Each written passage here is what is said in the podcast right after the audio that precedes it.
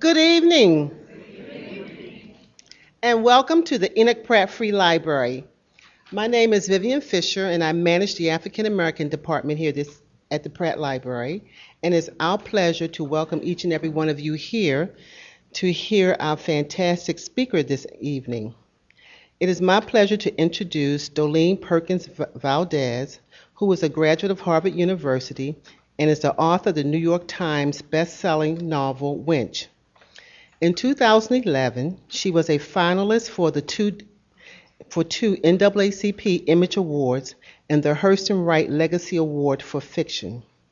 She was also awarded the first Novelist Award by the Black Caucus of the American Library Association and Dr. Perkins Valdez teaches in the Stone Coast, Maine MFA program. She lives in Washington, D.C. So this evening, Dr. Perkins Valdez will discuss the work of Solomon Northup, 12 Years a Slave. Please welcome Dr. Perkins Valdez to the Pratt Library.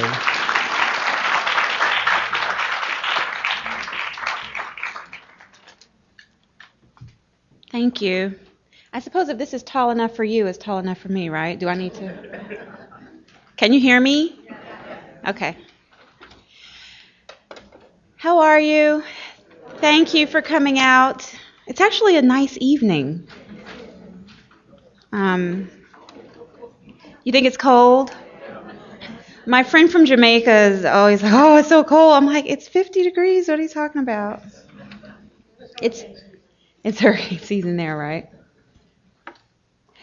Um, so I was, I'm so happy that you're here, and um, I'm so happy I have the opportunity to come here to Baltimore. Thank you to Judy Cooper for inviting me and to the library for hosting me. This is my second time being here. I love this place. Um, I was here, we think it was three or four years ago, for my novel Wench in this exact room um, with some other women for Women's History Month, and it was really great.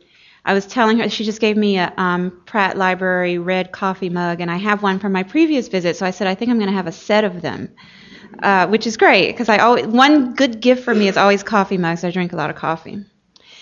So I wanted to talk a little bit about Solomon Northup and 12 Years a Slave. I think um, some of you may have heard the NPR interview earlier this week. I don't know if you did, and that I did here in Baltimore. And then, um, how many have seen the film?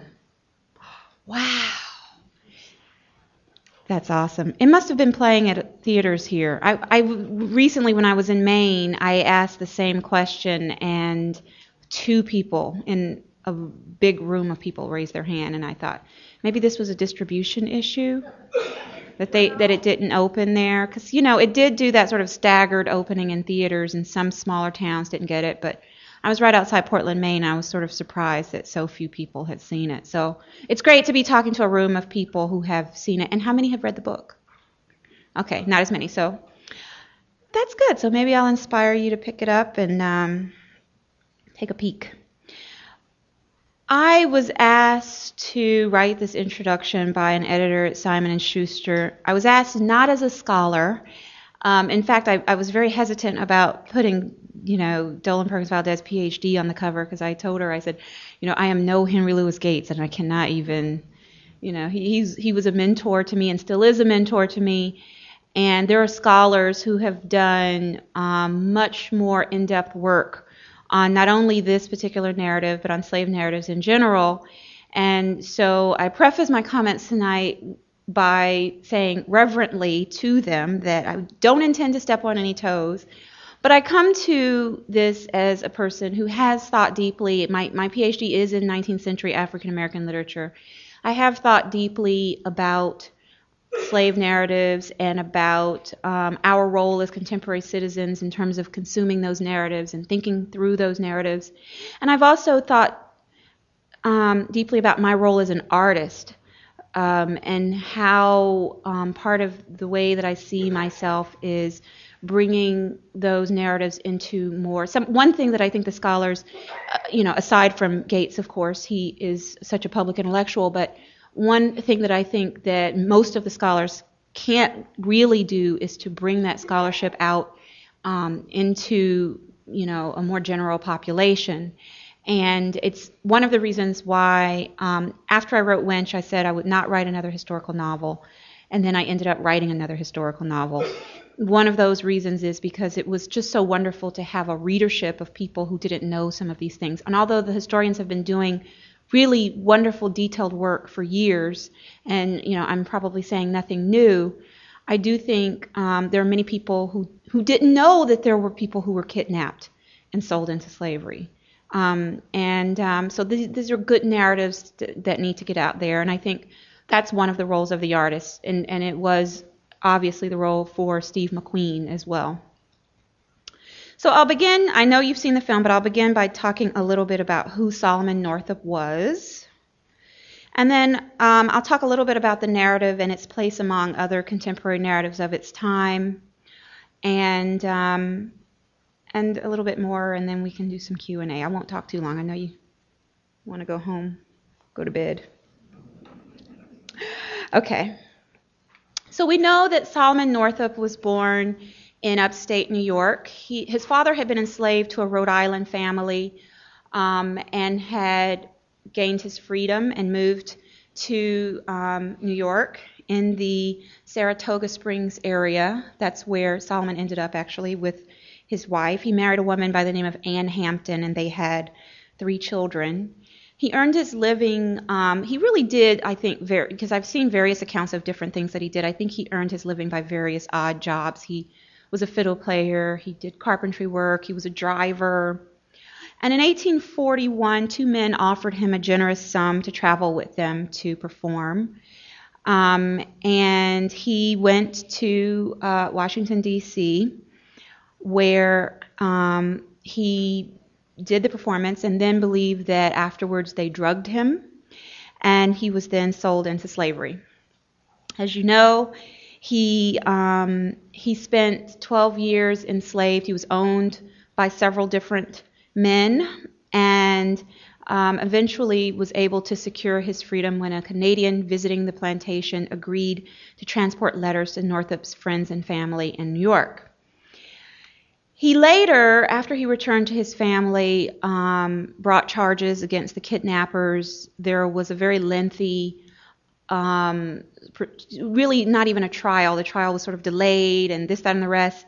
And the men ended up spending seven months in jail, but they were eventually released due to a host of technical and jurisdictional problems. Once the um, book and, and Northup's popularity began to wane, the judicial system sort of dismissed the whole thing. And so he, he received some justice to the extent that he was able to actually pinpoint and accuse his kidnappers, but they really never served any significant jail time.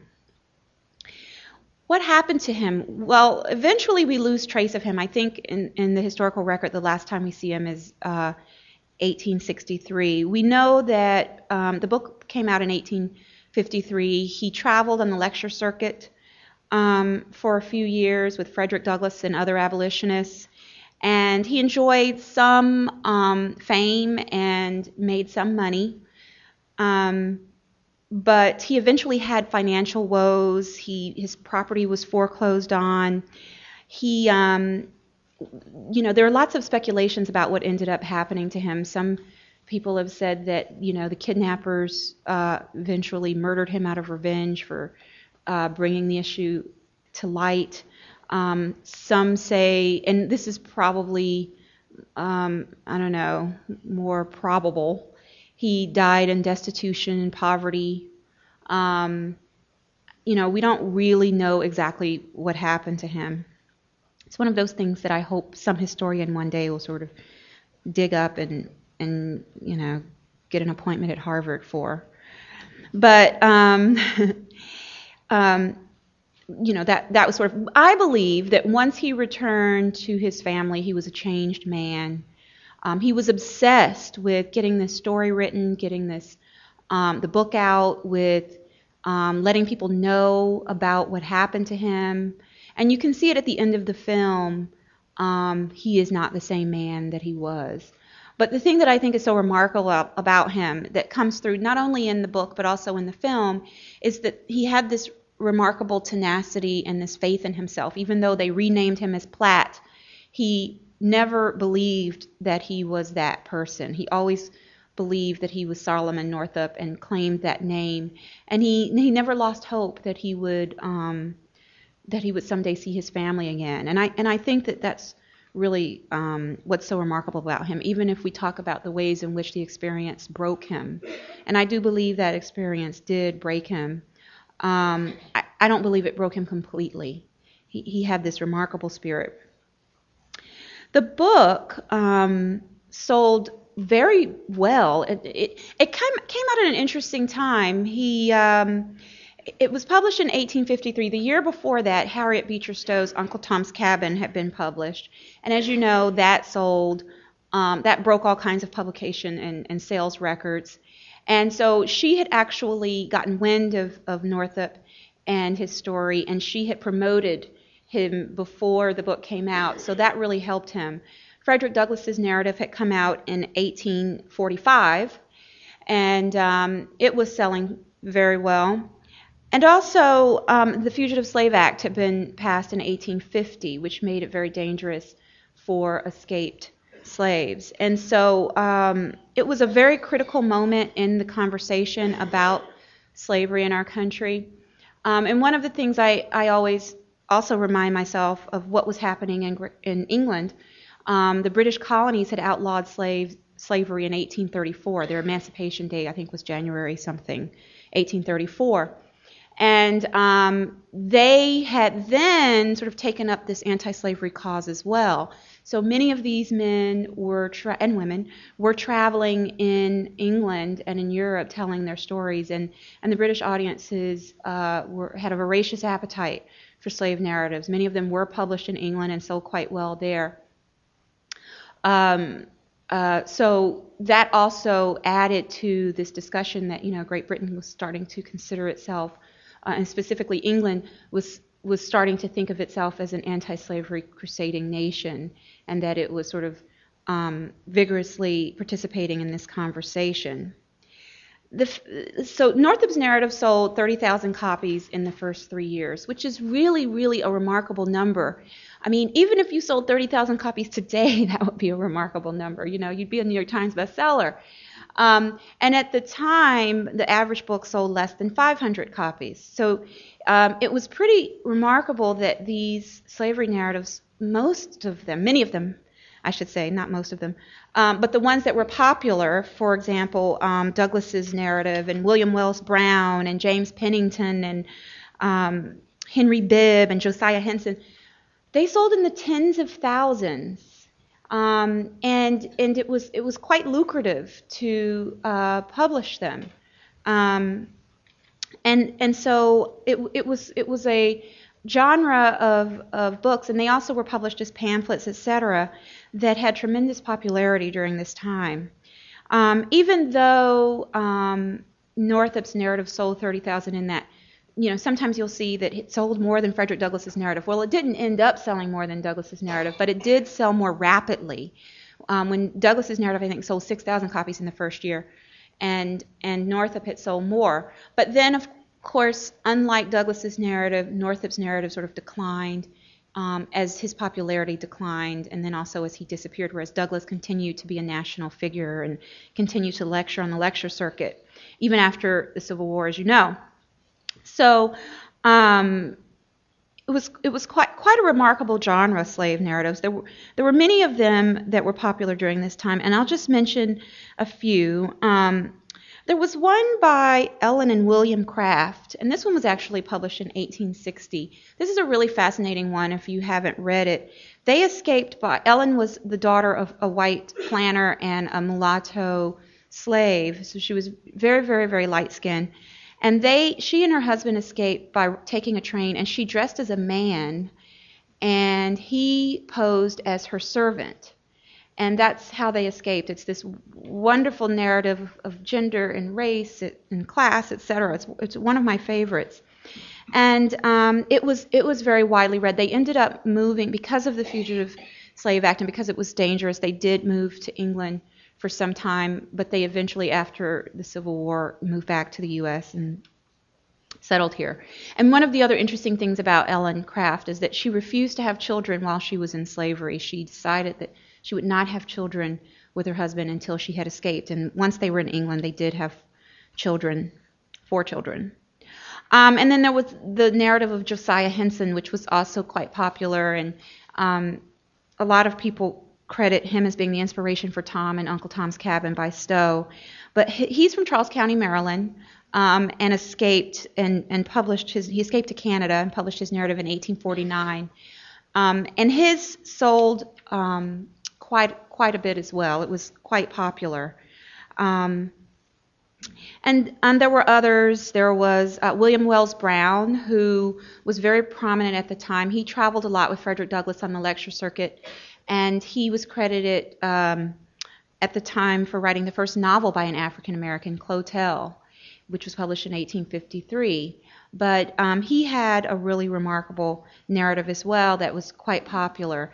And from what I understand, when Brown and Douglass, for example, went to England to speak, or they traveled in these um, literary circles with other prominent writers of the time, they were accepted as writers. They were accepted as literary men. Um, they they were there was not um, a sort of feeling that slave narratives were not literature at the time. But of course, after the narratives are published, and we and we do have to remember with these narratives that they are political documents. Um, in addition to their literary qualities, they are political documents that as a result, um, do um, um, sacrifice at times literary merit for its agenda. And that agenda was the emancipation of slaves. And then for those narratives that were published after the Civil War, that agenda was truth telling and trying to um, correct the record about what actually happened. And so um, they do, as we read them today, we may say, oh, you know, well, this is very sentimental language, and, you know, how much of this was true, and is this real autobiogra- autobiography? Um, but I think we also have to keep in mind that um, they were political documents that were intended to change the law.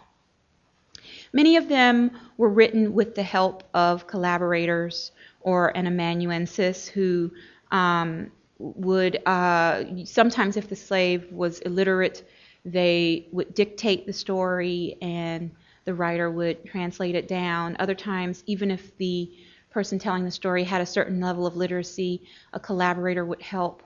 Um, they were written in this very sort of sentimental language. They often share the same conventions, so if you study them, you'll see over and over certain things um, appearing, such as the religious conversion narratives.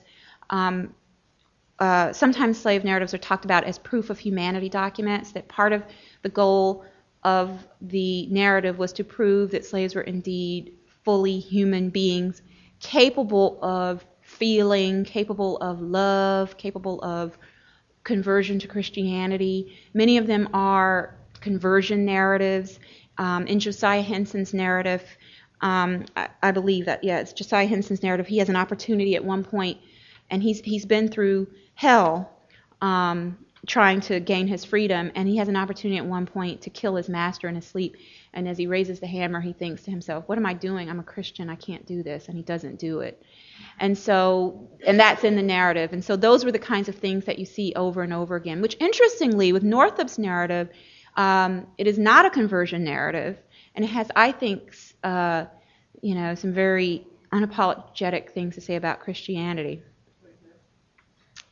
Um, but I will say that one of the conventions of Northup's narrative um, that you do see over and over is the idea of religious hypocrisy, that sometimes in those narratives, the most religious slave owners were in fact the most brutal. And that's something that you see in Northup's narrative as well as others. But um, slave narrators did try to appeal to the moral, religious side of the readers. Um, and there were also these conventions of sort of, you know, what we would consider stereotypes. You had the benevolent slave owner, you had the um, jealous mistress um, who was jealous of the female slave, you had the um, brutal slave owner. There were these conventions that appeared over and over, which I think was partly due to the genre that these were the kinds of things that sold that people I mean people read these things almost like novels, you know.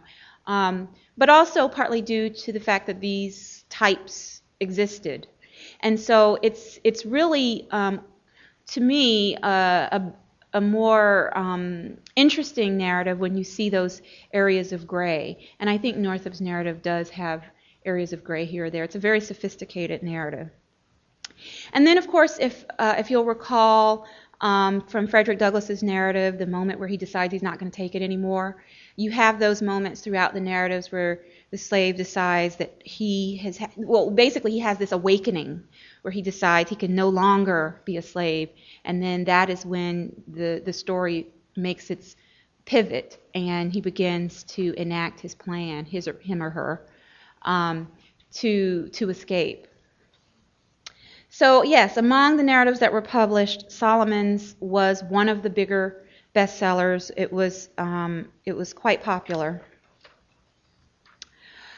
Um,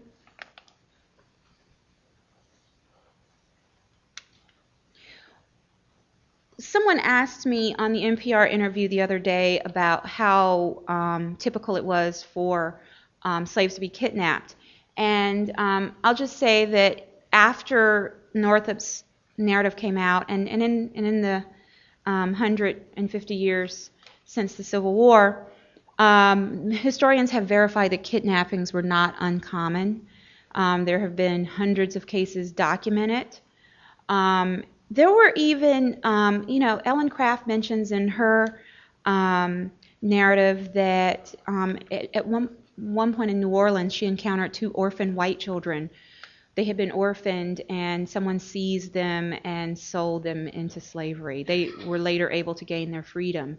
But um, it was such a lucrative business. In Northup's narrative, I believe he sold for $1,000, which um, in contemporary money would be something like $25 to $30,000.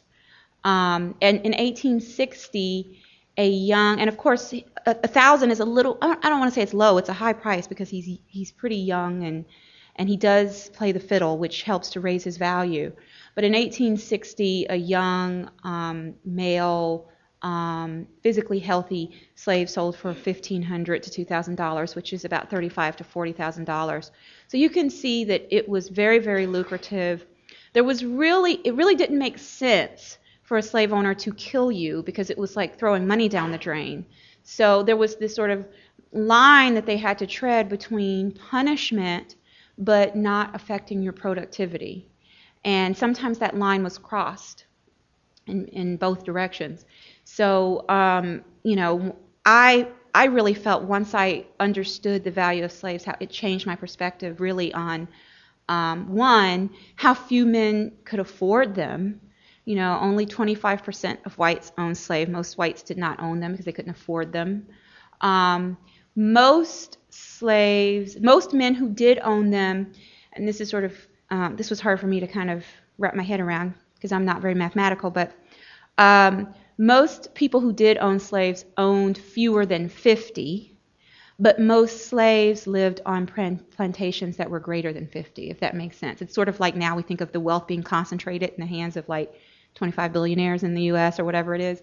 That's exactly how it was in slavery. Most of the slaves are concentrated in the hands of individuals who owned these plantations, but most men who owned them owned fewer than 50. Am I going too fast for the interpreter? I'm okay? Okay. Um,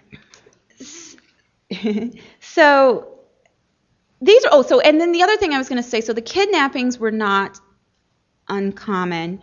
And also, um, in terms of uh, people actually gaining their freedom through legal means, most of the narratives that were published were about escape, were about, you know, um, stealing away in the middle of the night sort of thing, or, you know, hatching these plans.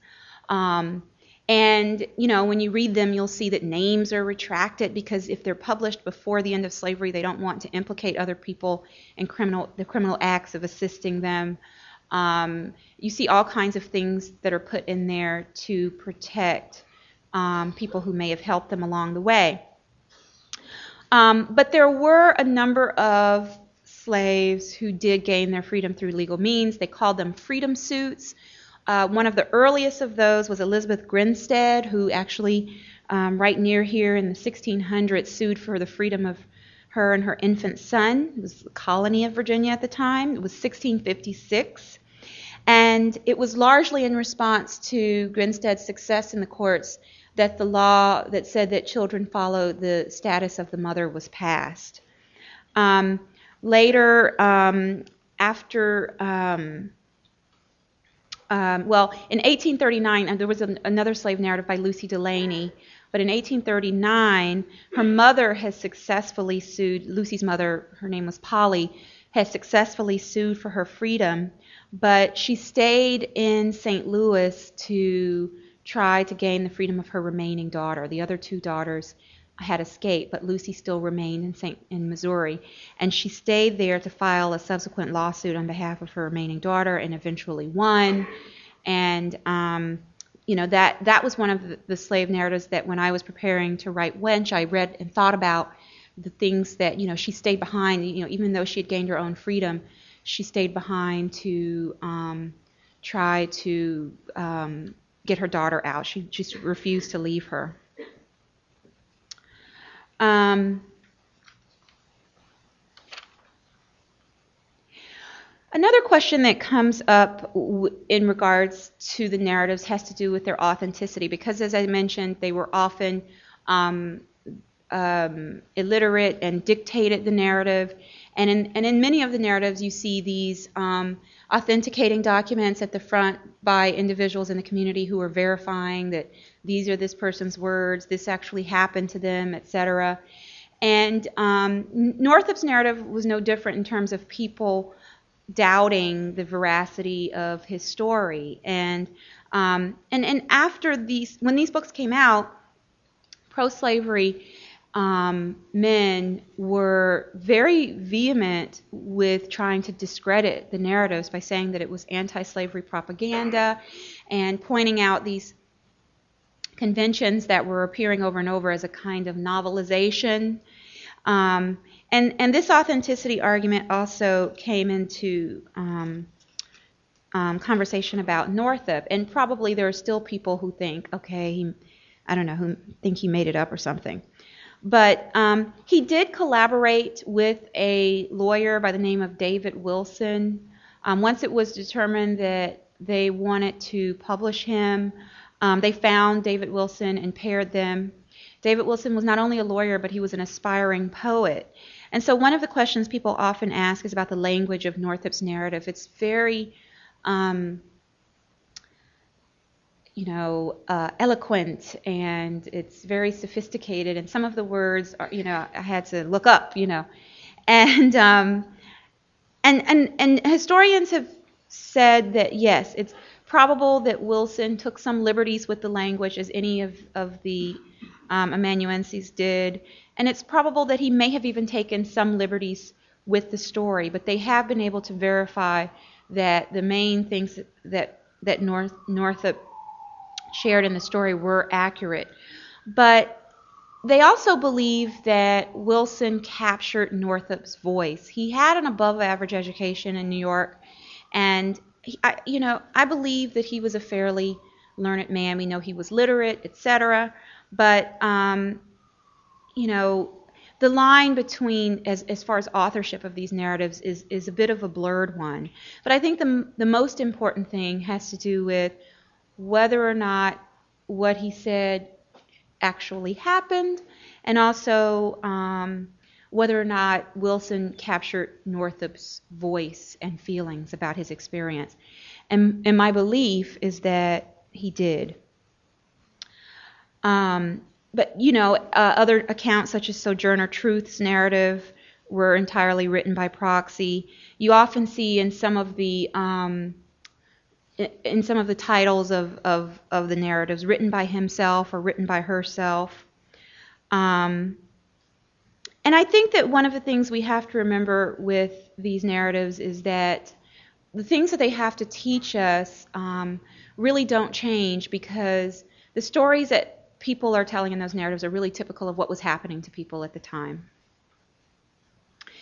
So then I'll just speak just one second on why what I thought about the film, and we can open it to questions.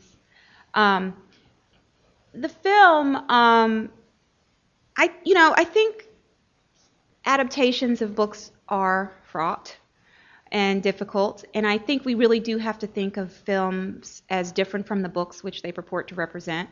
It's two different pieces of art. But I did feel as I watched the film that um, it, that that McQueen stayed fairly close to Northup's narrative as much as he could, and it was a lot to cover. I mean, that's one of the other um, artistic choices you have to make as a filmmaker. What do you keep in and what do you leave out? And I thought that um, he did a tremendous job of um, sticking faithfully to the story. And, and, and one of the other things that struck me as I sat there watching it was um, McQueen's aesthetic sense. It was just a beautiful film. And I felt that I had never seen slaves filmed so beautifully. You know, because when you think about it, it's a difficult thing to do. I mean, they're sweaty, they're working, they're in, they're covered in rags, uh, they're unhappy, um, they're mournful, and it's a difficult thing to capture that on camera in a way that is beautiful. And I felt that unlike any other filmmaker to ever broach this subject, McQueen really did that. And I was thinking about it particularly in that funeral scene where the woman is singing and he puts the camera sort of right below her face and elevates her to this sort of regal level. She, you know, by having the camera below her, it really makes her look very um, dignified and queenly. And so um, I thought that this, for me, um, one element of the movie that really stood out to me was his the beautiful eye of the camera the way in which he uh, really tried to capture Northup's story without huge um, divergences from the narrative. And also, um, finally, it was not lost upon me that the two main actors of the film have close ties to Africa. Chiwetel Ejiofor, who's British, but his parents are from Nigeria, and Lupita Nyong'o, who's um, has dual citizenship with partly with Kenya. And I thought that um, um, it was a it was a really wonderful choice of actresses to to choose Lupita for the character of Patsy because she's such a beautiful girl, but she's obviously in the film um, really broken by the the um, rapes and abuse she has to endure, but yet she maintains this sort of dignity. And even when you see that sort of red thing in her eye at the end, and she looks off, she maintains this sense of dignity. Someone asked me recently, did I know if Northup ever had contact with those people again who he'd been enslaved with? And from what I understand, I don't think he did, but I don't know. Um, maybe there's a historian who has found that he did. Um, the chances of him encountering them again would have been fairly slim. Um, I think, you know, I mentioned earlier that um, I come to this as an artist thinking about the importance of these kinds of stories to us as contemporary audiences. And I wanted to just say that um, I think these kinds of films really do need to be made. And I know that there have been many responses to this film and to this story. I think part of that is out of the frustration of the lack of range of Hollywood representations of African American stories. But I think even, you know, I don't want to say setting that aside because we can't really decontextualize it from that, but even having said that, I think that these stories have to be told. And the fact that some of the reactions to this film and story have been so emotionally laden, to me, really speaks to the necessity of getting these stories out there and telling them. Um, I recently um, picked up, um, you know, I don't know why, but picked up on my desk James Baldwin's essay, The Creative Process, which I read, I had read years ago. And, and every time I go to something James Baldwin wrote, I find something different, even if it's the same paragraph. And um, this time, when I picked up The Creative Process, what stood out to me um, were his paragraphs on the role of the artist in terms of forcing us to look at things that make us uncomfortable. He says, It's our natural tendency to create a bulwark against the inner and outer chaos in order to make life bearable and to keep the human race alive. But he said it's the role of the artist to remind people that there is nothing stable under heaven. And so as I read that, I was thinking about um, part of my role as an artist, part of Steve McQueen's role as an artist, and maybe even your role as an artist, is to sort of force people to look at those things that we can turn away from in our daily lives and that we can become um, really desensitized to. If we're not sort of troubling the waters of our social fabric, then we're not really doing what we need to be doing as artists. And then I thought about um, your own native Ta-Nehisi Coates um, um, article in the Atlantic in November called Delineating Evil. I don't know if you read it, but I, I wrote down this quote when I read it. It said, To be human is to be detailed and individual, and thus to see inhumanity, you must not submit to the temptation of seeing people's oppressions as an undifferentiated muck of pain. Part of the job of writers, historians, artists, and intellectuals is not to allow evil to become inhuman, amorphous, and globulous, to make sure that we don't get lazy, that the contours of particular evils are delineated and precise. And I think I thought about this as I was thinking about um, why it is important for us to continue to read these narratives, because we don't want to ever reach a point where we think of slavery as the sort of big amorphous chunk of time um, in which, you know, I mean, you know, slavery, the first slaves arrived in Jamestown, Virginia in 1619. There were many, many different phases of slavery. There were many geographical permutations of it. Um, there were many different um, dialects spoken among slaves. There were different cultures based on what you farmed. There was cotton culture um, in the Deep South. There was hemp culture in Kentucky. There was rice and tobacco um, in South Carolina, which also formed this, the culture of the plantation. Depended also a lot on um, the um, the culture of your master, how much um, uh, um, freedom he allowed you to spend time with your family or to marry, even though you weren't able to legal marry, legally marry. Some plantation owners did allow couples to um, have their own ceremonies, others did not. And there were and there there were still many things that we have to learn about what happened. And um, I think that you know part of part of the reason why it's important for us to have Solomon Northup's narrative out there is for us to learn the particulars of the experiences that people underwent. I just read an article that appeared in the LA Times a few days ago about Saratoga Springs, New York. Apparently, I don't know if anybody saw this article, the this, you know the descendants have been gathering there. They gathered there at Skidmore College uh, a couple of years ago to celebrate Northup. But there are people in the town who've been demanding that there at least be a plaque put up in Solomon uh, Solomon Northup's honor. And they were finally able to get a plaque up. But then they wanted to have um, some kind of commemoration in the main town hall, and the mayor said that they could not. And also there are there is a uh, history museum in downtown Saratoga Springs and has no mention whatsoever of Northup. And so there's been this sort of um, battle in the town between people who feel let's move on, let's not talk about this. We're you know we're not the South, we're a northern city, etc. And then um, people who think that it's really important for us to remember that Northup was a hometown hero.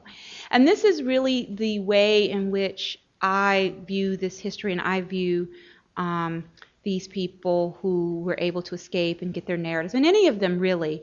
Um, sometimes people ask me, and I, and a lot of my mom friends. Uh, one of my friends texted me the other day and said, um, uh, I was trying to talk about slavery to my daughter, and it freaked her out. And I'm wondering if you have any time for us to go to the museum together. And I get a lot of those kinds of questions. And my own approach to it has been um, to teach my daughter this history from a place of love um, to talk about it as a way of talking about heroes and heroines, um, and to not, really I don't think it's productive to talk about it in a sort of um, blaming way or negative way, and um, and I think I've been pretty successful with that, but I'm very protective of her. You know, when other people tell her things, I, I correct them. I make sure she has the accurate information. Um, I regularly look for what's happening for Black History Month so I can get to her before the school gets to her with that same old stuff. you know, and I'm just very, very proactive with it. And and um, and so far, you know, I've been good but, with it. But it's it's really a sort of day by day thing that you know we have to sort of teach our kids. Um, and we do have to do it because the schools are only equipped to do so much. And so um, that's why, you know, and she, and she's so funny because she just started reading, and so she'll pick up my book Wench and she'll say, Wench, what's that? And then, you know, she'll like read, and she's like, I read your book, Mama, you know, even though she didn't read the whole thing. But, you know, I I want her to read it when she when she's I won't censor her with that, and so I just want to be the first one. I'd rather she do it with me and I talk to her about it and shape her impressions on it before someone else does. And she's very open. She's like, well, you know, she has a brown face like I have a brown face, you know, and and that's how she thinks of race. She doesn't think of it as is loaded in any way. It just is what it is. So that's the end of my comments. I think we could take some questions.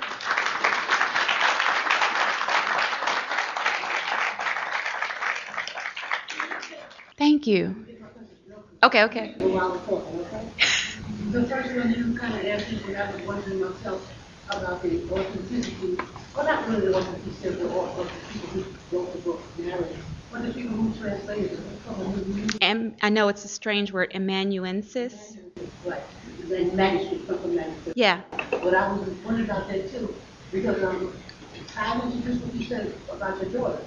I don't know how a person could teach uh, their children about slavery without feeling hostile feelings or blaming when it was blamed. Number two, in, in, in the perspective of that, what do you think about the Jewish people who never, ever, ever even pretend to forgive the German people who have not only apologized, but paid, etc., and we can't even talk about reparations. I think that's example. Okay, I hope I remember everything you just asked me. Stay close by. Um, so the first question had to do with what was the first question? I remember the last question. Why don't I start with the last question? Oh, authenticity. Um, well, you know, again, my feeling about authenticity is that it is a little bit of a loaded question because they were, you know, collaborations, for lack of a better word. And there were liberties taken by the men who wrote the stories down. But that's why there was a historian by the name of Sue Eakin who was obsessed with Northup, and she's one of the people who was responsible for uh, rediscovering and republishing his narrative in the 1960s. And um, and one of the obsessions of her life was to verify what happened in his account, and she spent many years in the archives doing that. And I think that that's an important thing to do. Um, but they were political documents, and um, you know they weren't strictly autobiographies. Um, they weren't memoirs in the contemporary sense that we think of a memoir. There, there, was nothing that was, you know, they weren't, you know, sometimes we think of the contemporary memoir, and I don't mean to offend any memoir writers because this doesn't include everybody, as a form of navel gazing, you know.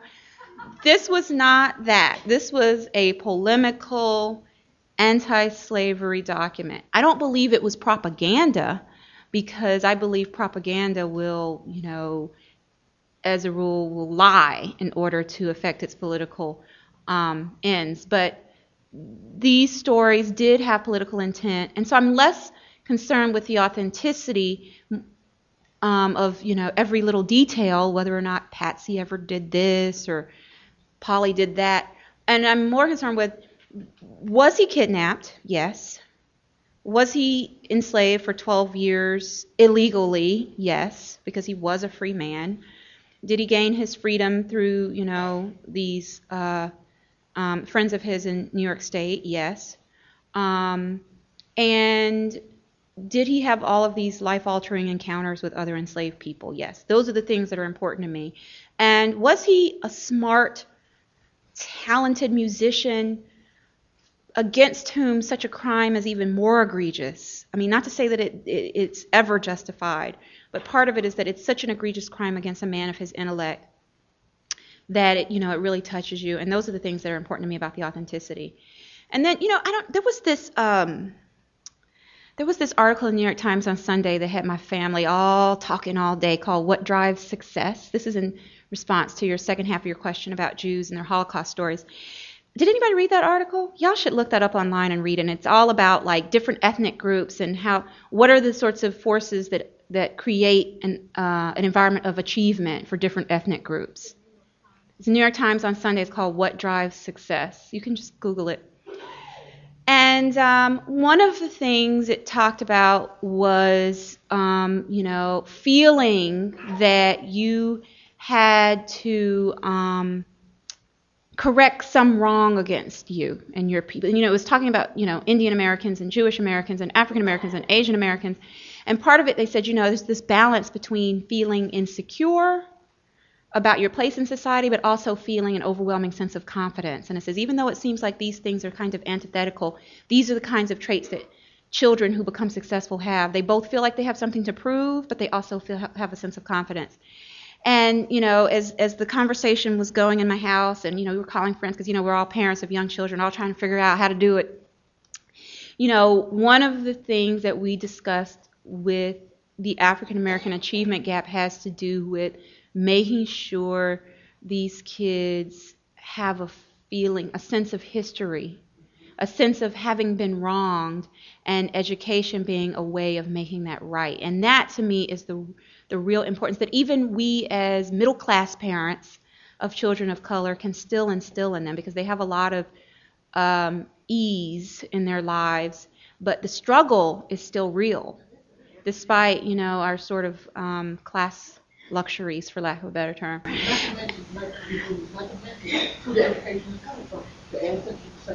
Yeah. We do. We have to. We have to supplement. Yeah. Okay. Evening. When came out. One of the things that struck me was that at one point, a couple of points, to be the stronger of the two, slaves together and check. He was real nasty. And my question so my question here, how frequent during up to the Civil War were slave owners mostly women? Because I know there were women involved in this, and did they do it uh, as because sometimes the husband was a foreigner, the husband was weak, or would have a husband, or how frequent was this? Well, typically women were not able to legally own property, particularly once they were married. There were these laws called coverture laws, and they um, when they married, their property was the property of their husbands. Those began to become contested actually in the 1850s, state by state. But um, the the slave owners were men. But I, you know, this is the thing about white women during slavery that I often talk about when I've talked about my book Wench. Slavery was a patriarchal institution, and there have there were these uh, sort of myths after the end of slavery that of white women sort of sitting on the porch and drinking tea and enjoying the status. But you remember how complicated Alfre Woodard's character was in the film, and her sort of emulation of white womanhood was almost sort of farcical.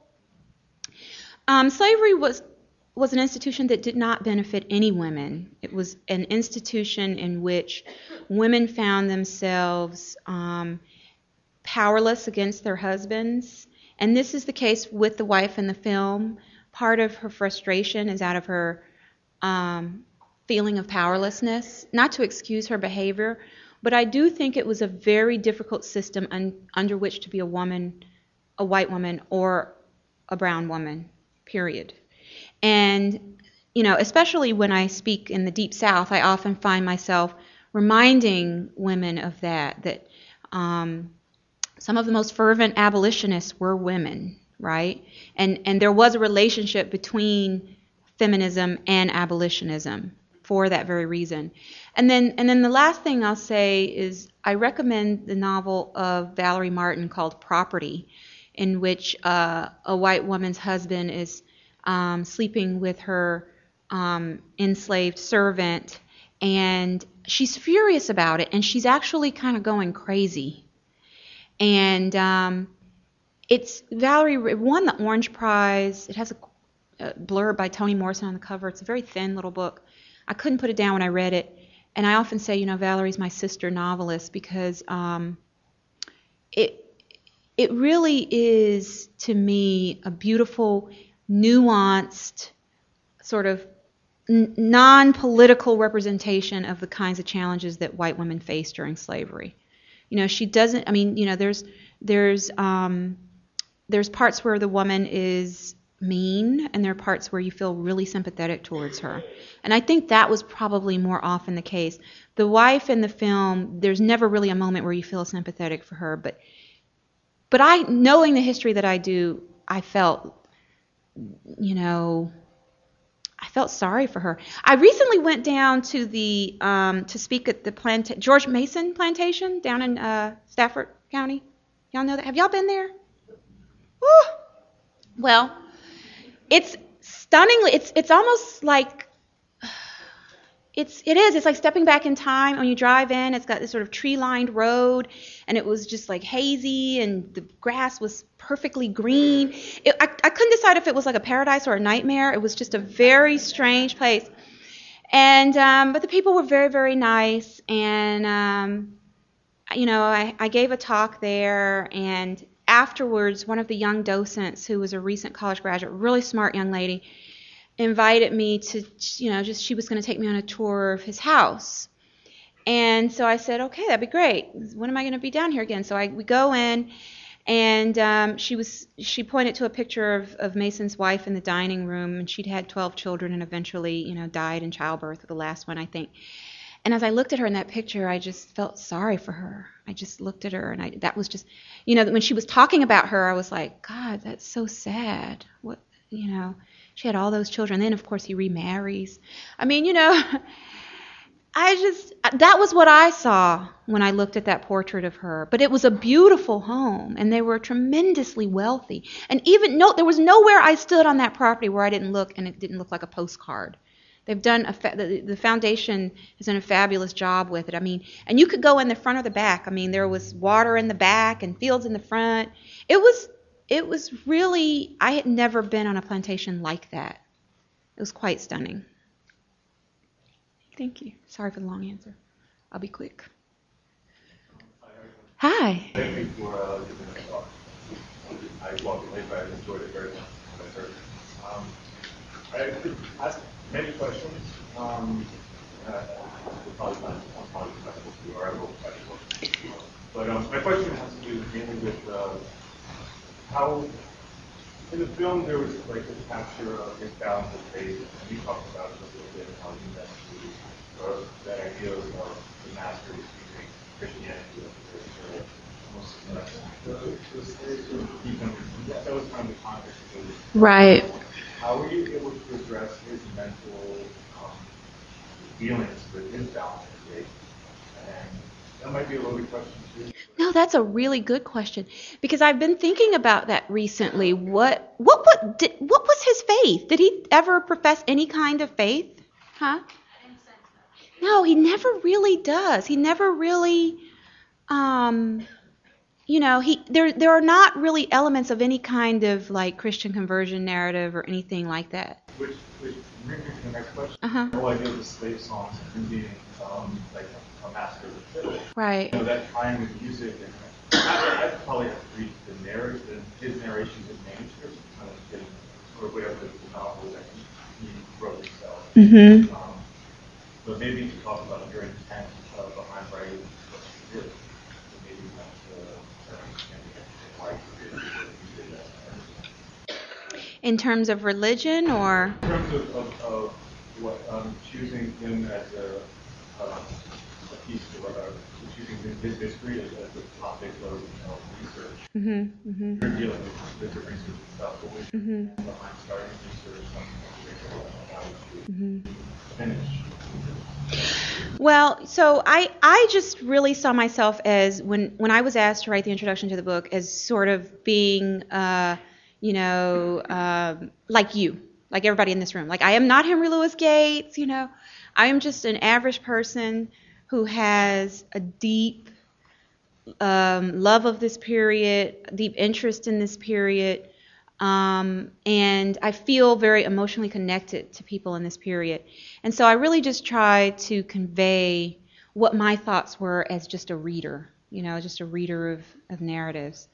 And so I haven't done, you know, I've done research, you know, obviously, but I am not a scholar, so you know, so I try to be very careful about stepping on those brilliant toes of my mentors and and even other young women who I've met who are doing tremendous work with 19th century um, African American literature and history. So, um, but I thought, you know, someone pointed out to me that the last line of the film, which I think is interesting because this is a McQueen editorial decision he says to his family, Please forgive me. And the family says, There's no reason to forgive. There's nothing to forgive. I think that's a very interesting line, particularly if you think about it in the context of religion. Because when I saw it, I didn't think about it in the context of it. I just thought, he feels he's let them down in some way. And, you know, as the provider, as the man of the house, they've been gone 12 years, and he feels really terrible about not being there for his family. But when we think about forgiveness from a Christian perspective, um, and what the sort of echoes of that as an ending note of the film are, I do think that in some ways Christianity takes a little bit of a bath in Northup's tale. And, you know, the faith, the real faith, is the faith in himself and in his own sort of divine potential and spirit. And I think that's a that's an interesting question. That's why I was saying to you, I, I like your question. It's something I'm still pondering um, and thinking about. Yeah. First of all, I'd like to thank you for this opportunity to educate So that's been an education for me. Um, I had no idea that the narratives were politically based. Uh-huh. So it makes a difference in that you read that and, and, and how you take it on from a personal perspective. Mm-hmm. Um, I did go through the film. I was not going to see it because um, I felt like I couldn't have it. Mm-hmm. And I do feel that way about certain films. They all seem to be based the same. But I went to see that and always say that um, Charles knows when I'm coming to see a movie because most of the times I don't go to the until the bigger. Right. Um, I was impressed. Uh, it didn't affect me like I thought it would.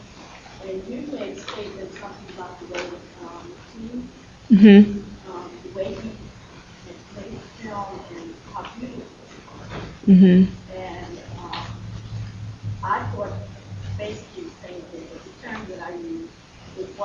Uh, time of almost. So it wasn't a, a strong, um, it wasn't like the normal uh, films that I've seen with uh, slavery. So I, I thought it was a very good film. Mm-hmm. And I also thought that probably, I said, oh, they probably just shooting. Mm-hmm. That's what I was Mm-hmm. But by you saying, um, making the statement that narratives are like politically based, and the, the beauty of it mm-hmm. is a different perspective. Mm-hmm. So I, I want to thank you for that. For thank you for saying that. And I'll just end by saying, you know, this is the tricky balance of capturing slavery. On the one hand, you don't want to sugarcoat it, but on the other hand, people have only a certain tolerance level for the violence. And you really have to figure out how to skate that line. And I remember when my book came out, I was looking for people to blurb it, and I sent it to this one very well known African American writer. And you know, my, my publisher said, it's a book about, you know, white men that vacationed with their enslaved mistresses at a resort. And uh, she said, oh, I'm not going to blurb that. I don't want to have another romantic view of slavery. And then, you know, obviously, then when the book came out, people talked about the rape scene in my book and said, "Oh, why did you include that? I couldn't take that. I had to skip through those pages." It's a very fine line, and you just try, you try to be as real. Because think about it, everything that we think about in contemporary terms that is a form of societal dysfunction had to have happened. Pedophilia, um, you know, rape um, everything that we think about that, that the human person is capable of doing, if you owned individuals, you did that. Every sexual fantasy that any corrupt individual had who was a slave owner, it happened.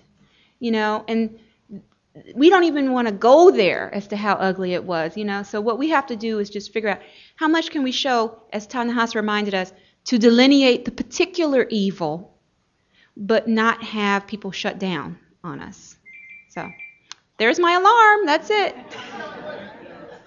Thank you. Thank you.